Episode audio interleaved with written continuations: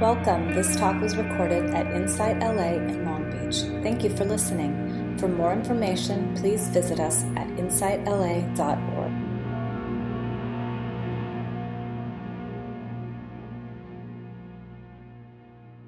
Sometimes when I'm thinking about the topics uh, for Sundays, I think, God, I'd really like to hear a talk on that.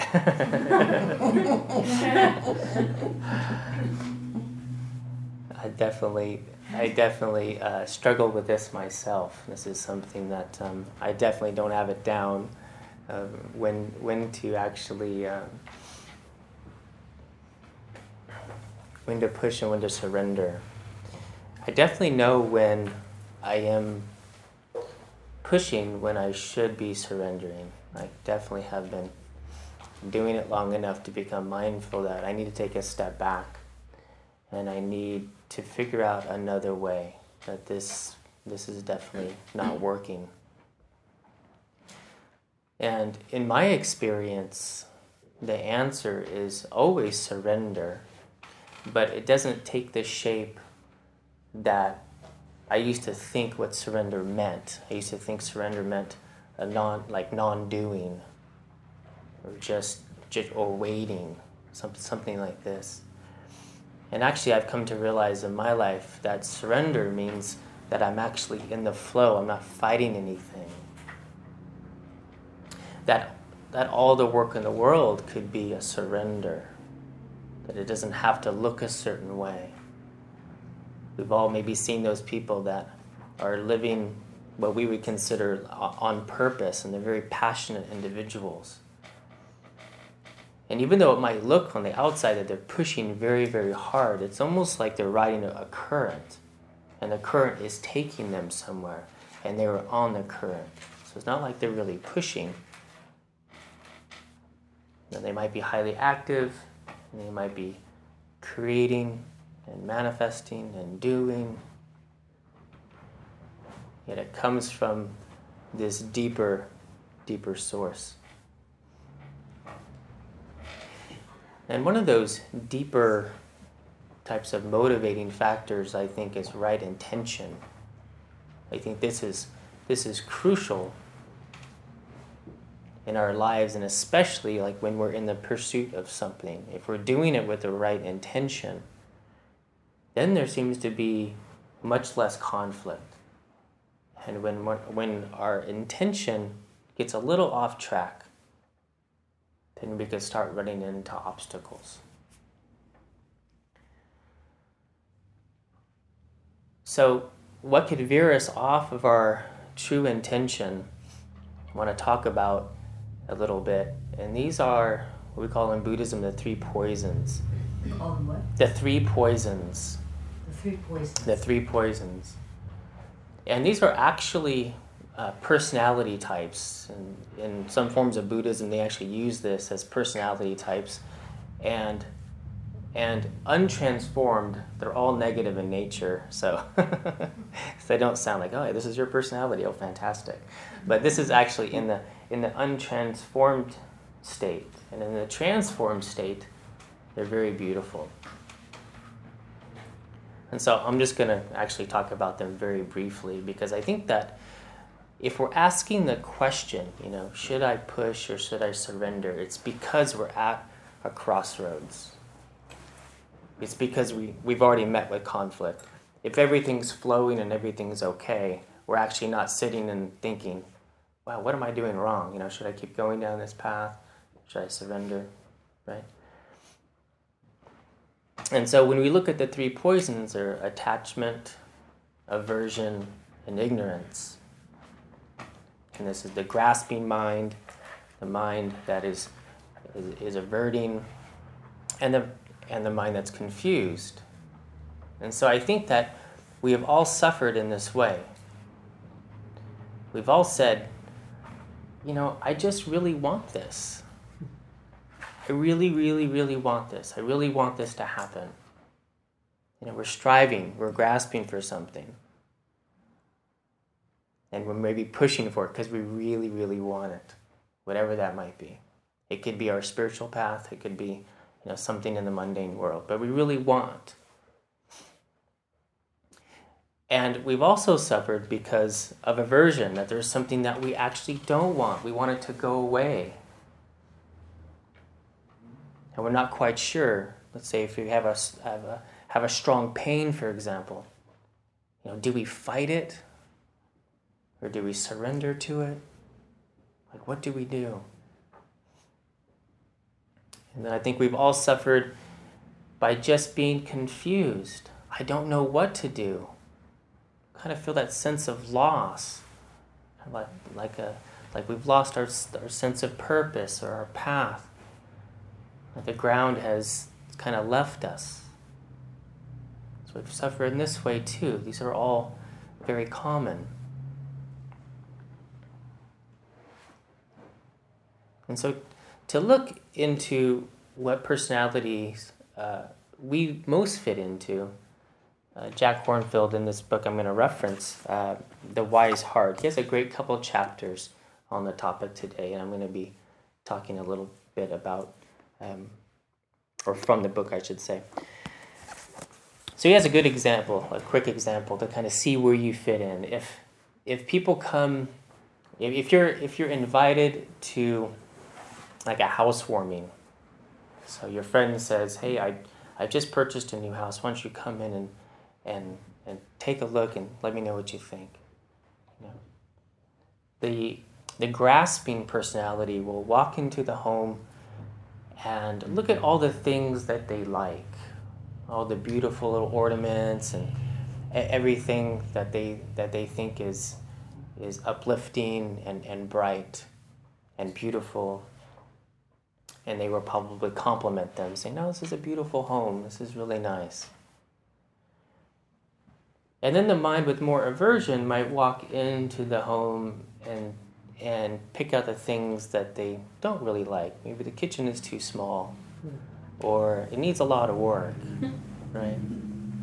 More of a pessimistic outlook, look on it.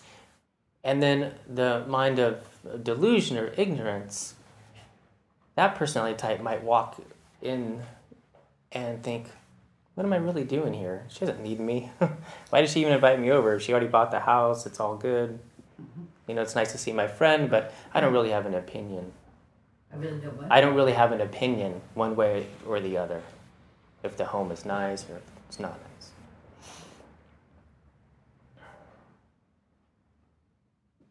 So these are just just the ways of ways of looking you know, he also talks about friends that he knows. One is kind of an absent-minded professor type. You know, he's this monk and he's he has this big, huge heart, but he really can't remember to show up on time or remember what he was going to talk about that day at the talk. Kind of an absent-minded professor type. Or another another one, uh, another uh, friend of his, Jack Kornfield's, who's a nun, and she says you know, she says, I know I'm the aversion type. I go to these, I travel all around the world. I go to airports all the time, and I hate every single one of them. And I'll tell you about each and every one that I don't like and everything. But she says, and I laugh about it. I just know that it's, it's a part of who I am, and this is how I view the world. And they're not all positive. You know, he goes on to talk about a Spirit Rock that it's the aversion types that really make the place so beautiful. Like they have the council council meetings there, and they pick out all the things that they're really not satisfied with. You know, they have a high integrity. Like, hey, let's change this. I don't really like this. You know. And Jack himself, he says he's um, a grasping type, where they also call us a greed type. But he says, you know, I walk around and make sure that, you know, I want to see see everything just perfect you know, just right. So those are those are good qualities to have. Sort of like your cover that you come with to the like your cover that you come with to the world. Yeah, it's kind of kind of a filter, and I, I think they blend together. I think that we could we can maybe lean towards a certain way, but it's something that we can maybe find ourselves in a certain situation viewing the world in this way. So the idea, though, is to transform. It's really a transforming process. Wherever we're at, to transform it into the positive. So the grasping, when transformed, goes from you know, this grasping mind to beauty, abundance, and generosity. Aversion, when transformed, goes into wisdom, loving kindness, loving kindness, strength, and clarity. Delusion, when transformed, moves into spaciousness, equanimity, and understanding. The, the key the key is is to realize and to remember that we are not our emotional states. We are not our personality. So this is once we wake up to this, saying okay, this is kind of the filter that I see this world, but this is actually not me. This is actually not me. That I have a choice to actually move out of this and into a state of more flow. So it's when we release this, when we release this firm grasp of reality is like this, then we could enter a state of flow. So we have three different people walked into the same house with three different views. So none of them are actually true, right? They were just opinions about the same home. So beyond that, that's the flow. This is the surrender part. You know, surrendering this what we actually think that we know and moving into a state of surrender in this way. So I have a few examples of this. The first one is the story that Jack tells about his friend and, and longtime um, Zen teacher that, uh, that got Alzheimer's. And he came to a talk one day and he forgot where he was. It's a beautiful, beautiful story.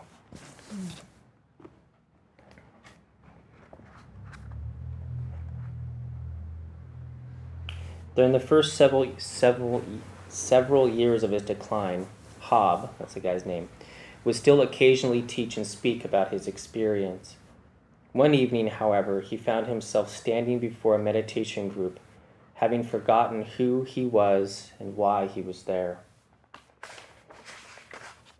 So he so mindfully acknowledged out loud his experiences blank mind, nervousness, fear, body tense, embarrassment, coolness, curiosity, nervousness, calming, relaxing, blank mind, loving feelings, warmer, less trembling, still uncertainty, and so on for several minutes. Mm. It was all he could do. He stopped, rested quietly, and bowed to the audience. They stood up and applauded in honor, in honor of his presence and his courage. It was, as several said, among the finest teachings I have ever received. For a moment, Hob had transformed even Alzheimer's into freedom. Transformed Alzheimer's to into freedom. Freedom. Into freedom. So in this this part of the book, Jack is talking about transforming our personalities, you know, into freedom, and even even Alzheimer's. So we could take where we are. Of course, the first step to to this transformation, that's kind of fighting the battle, is to know what are we battling. So when we know our tendencies, our personalities, we can actually look in and say, okay, yeah, this is this is what I have to work with. This is what I'm looking at.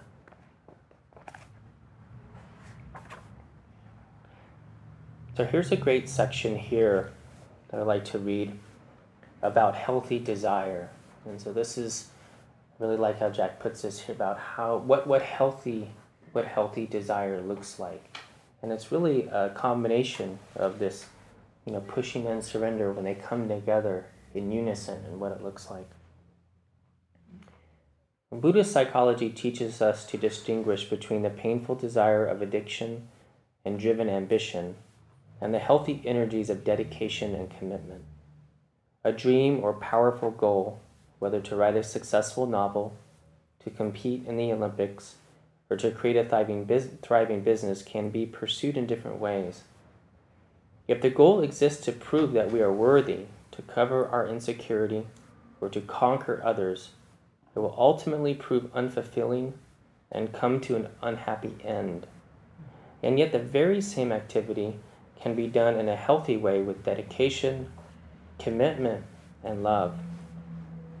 The Tibetan monks who worked tirelessly and delightedly for a day for days on end, for days on, and an exquisite and complex sand mandala know that after the ceremony it will be blown away. Gardeners enthusiastically plant annuals knowing that the same flowers will need to be planted again the next year. We all know this experience, giving ourselves to life out of dedication and care. Healthy desire leads to freedom. A skilled basketball player learns about letting go and being in the zone. A dedicated commodities trader learns to blend dispassion, rhythm, and good intuition. The best lovemaking is not about a goal.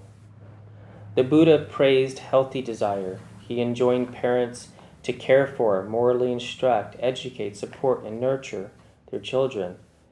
He taught partners to honor, respect, to be faithful to one another, care for, and work for the benefit of one another. He told employers to offer suitable work for suitable wages to offer support in times of sickness and appropriate rest, and urged employees to be dedicated, honest, hardworking, and supportive.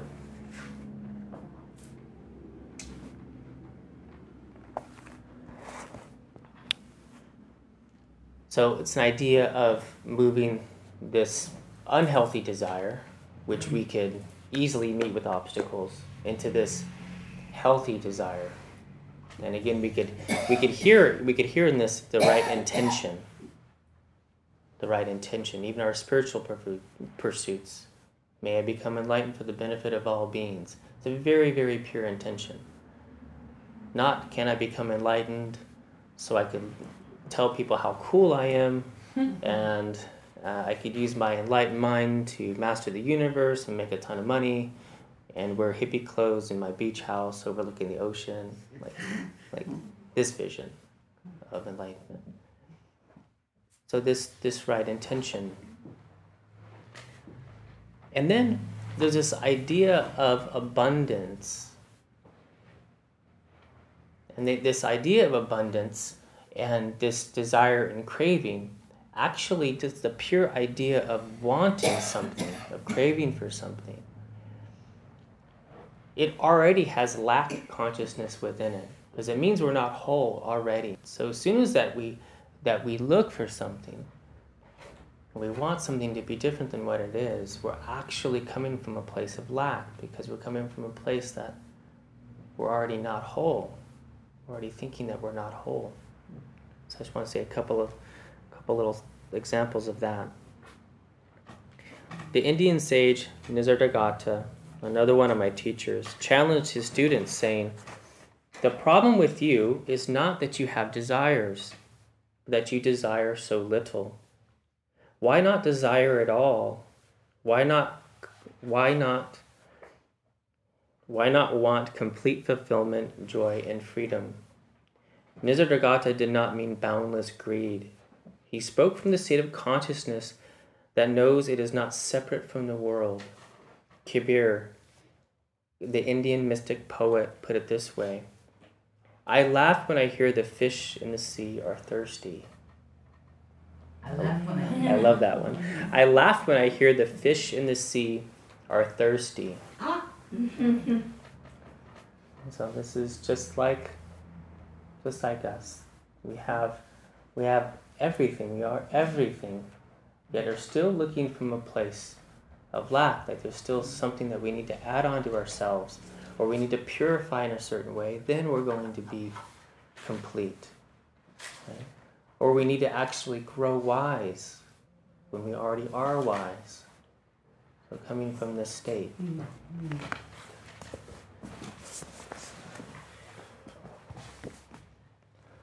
So I read one last thing from Thich Nhat Hanh. And this is on, on this last uh, kind of concept of, of being whole already. There is no battle between good and evil, positive and negative. There is only the care given by the big brother to the little brother. In Buddhist meditation, we observe, we act in non dualistic fashion, and thus the waste materials of the conscious mind can always be transformed into flowers of compassion, love, and peace. Our consciousness is a living thing, something organic in nature. There are always waste materials and flowers in us.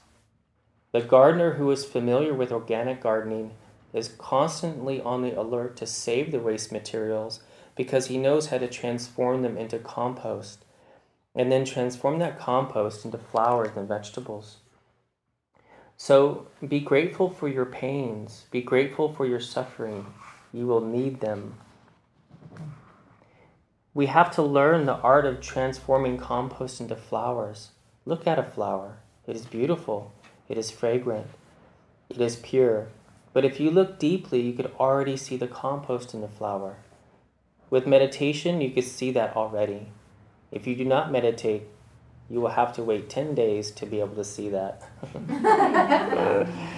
if you look deeply at the garbage heap with the eye of meditation, you could see lettuce tomatoes, and flowers.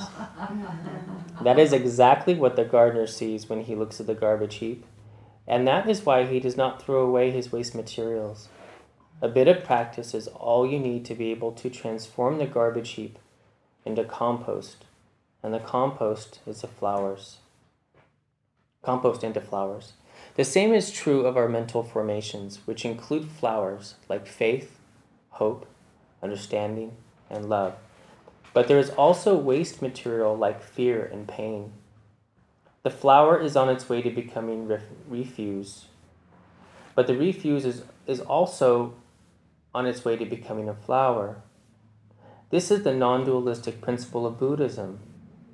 There's nothing to throw away. If a person has never suffered, he or she will never be able to know happiness.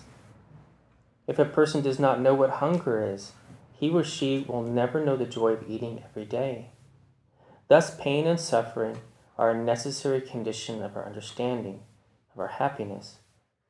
So do not say that you do not want to know anything about pain or suffering, that you only want to know about happiness. That would be an impossible thing.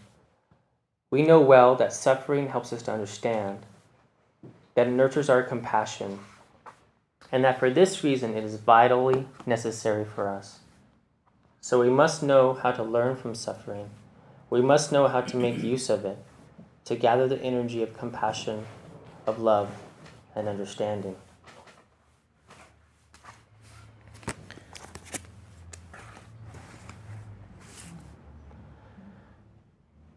I was listening to a teacher one time, and he said that his teacher kept telling him to stop pushing so hard. Stop pushing so hard. For a long time, he told him this. But he said, You could not get me to stop. I knew in my heart that I had to keep going. I had to strive and strive and strive until I broke myself. Like I finally shattered. I finally gave up. But it was, you could hear in his words, it was true and authentic. Like his intention was so strong that even though his teacher was telling him to stop, his pursuit took that form of pushing for that amount of time. And he knew that he knew it. This is what I have to do. I know that I have to do this. In my own life, some of the hardest things and some of the hardest times in my life, I knew that I had to be there. I had to be there for them. Even though it was a really bad situation, I was happy to be in it. You know, I was really happy to be in it. I was happy to be in the struggle of it. So, really, when we can come to terms with, with this intention, I really think this is, this is the blending. This is when, when we can merge into it, when we could see, when we could see that these negative aspects of mind might be taking us off track. Oh, maybe I am just grasping. You know, maybe I am trying to push away something that's actually healthy for me. When we could look at it and then transform it. And we transform by surrender, and then the surrender gives us this power, you know, gives us this evolution when we surrender and we open and when we can accept, you know, kind of goes back to the very bare bones mindfulness when we non-judgmental awareness, like this is it. This is it. This is me. This is my struggle. This is this is my life. And in that spaciousness, you know, because that could be very confusing. like when we transform into ignorance, right? It moves into spaciousness and then it moves into wisdom. It's like, whew, okay. And this allowing could actually allow something else to move in. Then, oh my gosh, you know, then we can kind of see with, with, with a bigger vision. We could allow.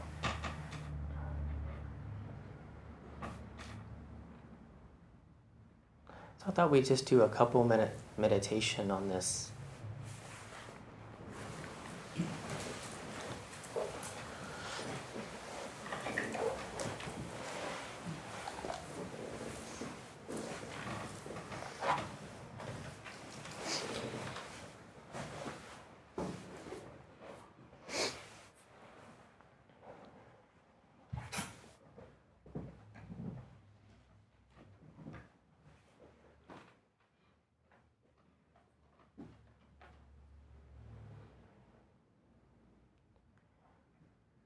And so maybe allowing to come to mind something you may be in conflict with. You might feel a sense of struggle.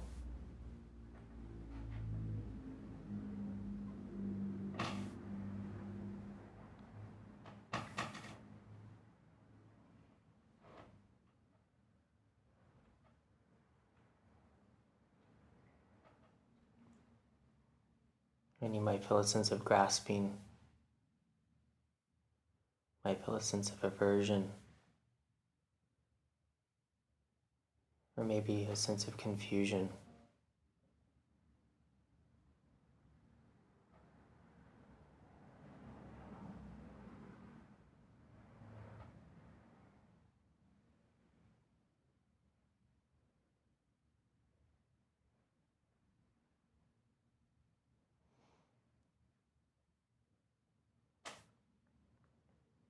For a moment, just give yourself permission to allow it to be as it is. Still holding it within your frame of reference, holding it with your heart and mind.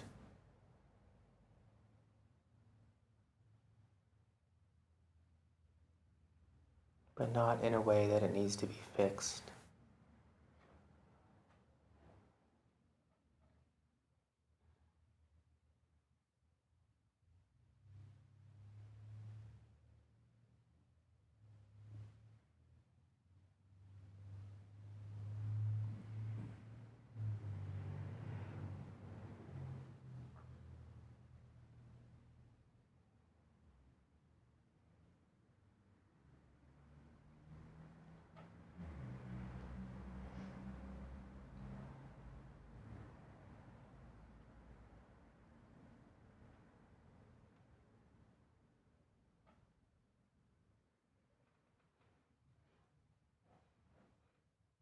Give yourself a moment,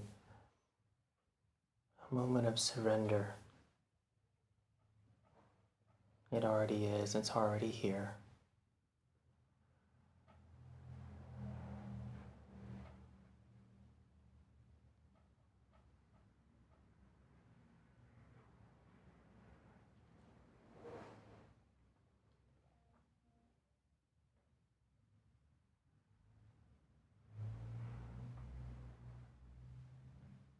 And then, like Thich Nhat Hanh said, that if we meditate on the compost, we could see flowers.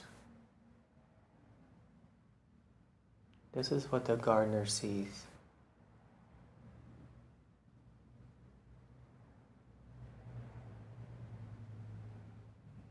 So, meditating on your situation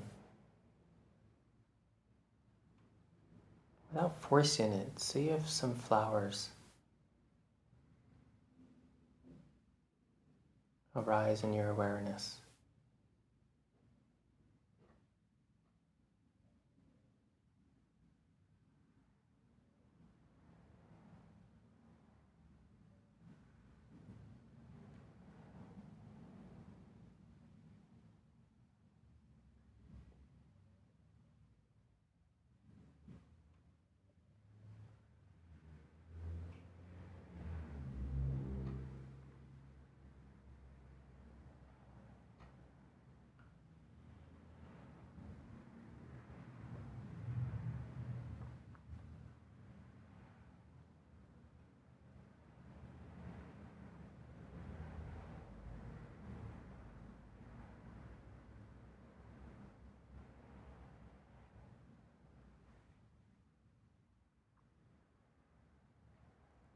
Feel the perfectness of it all.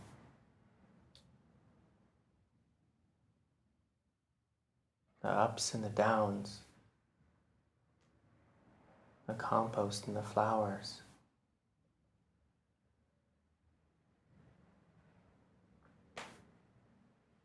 that you are all of it.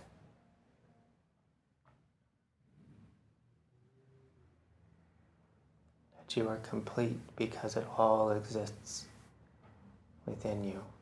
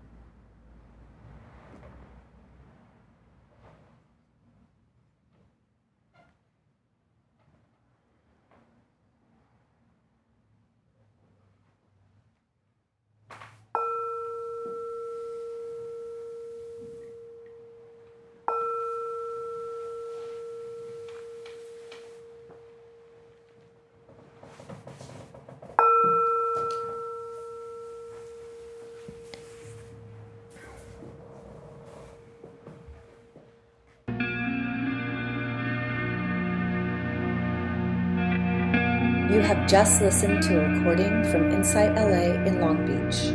For more information, please visit us at insightla.org.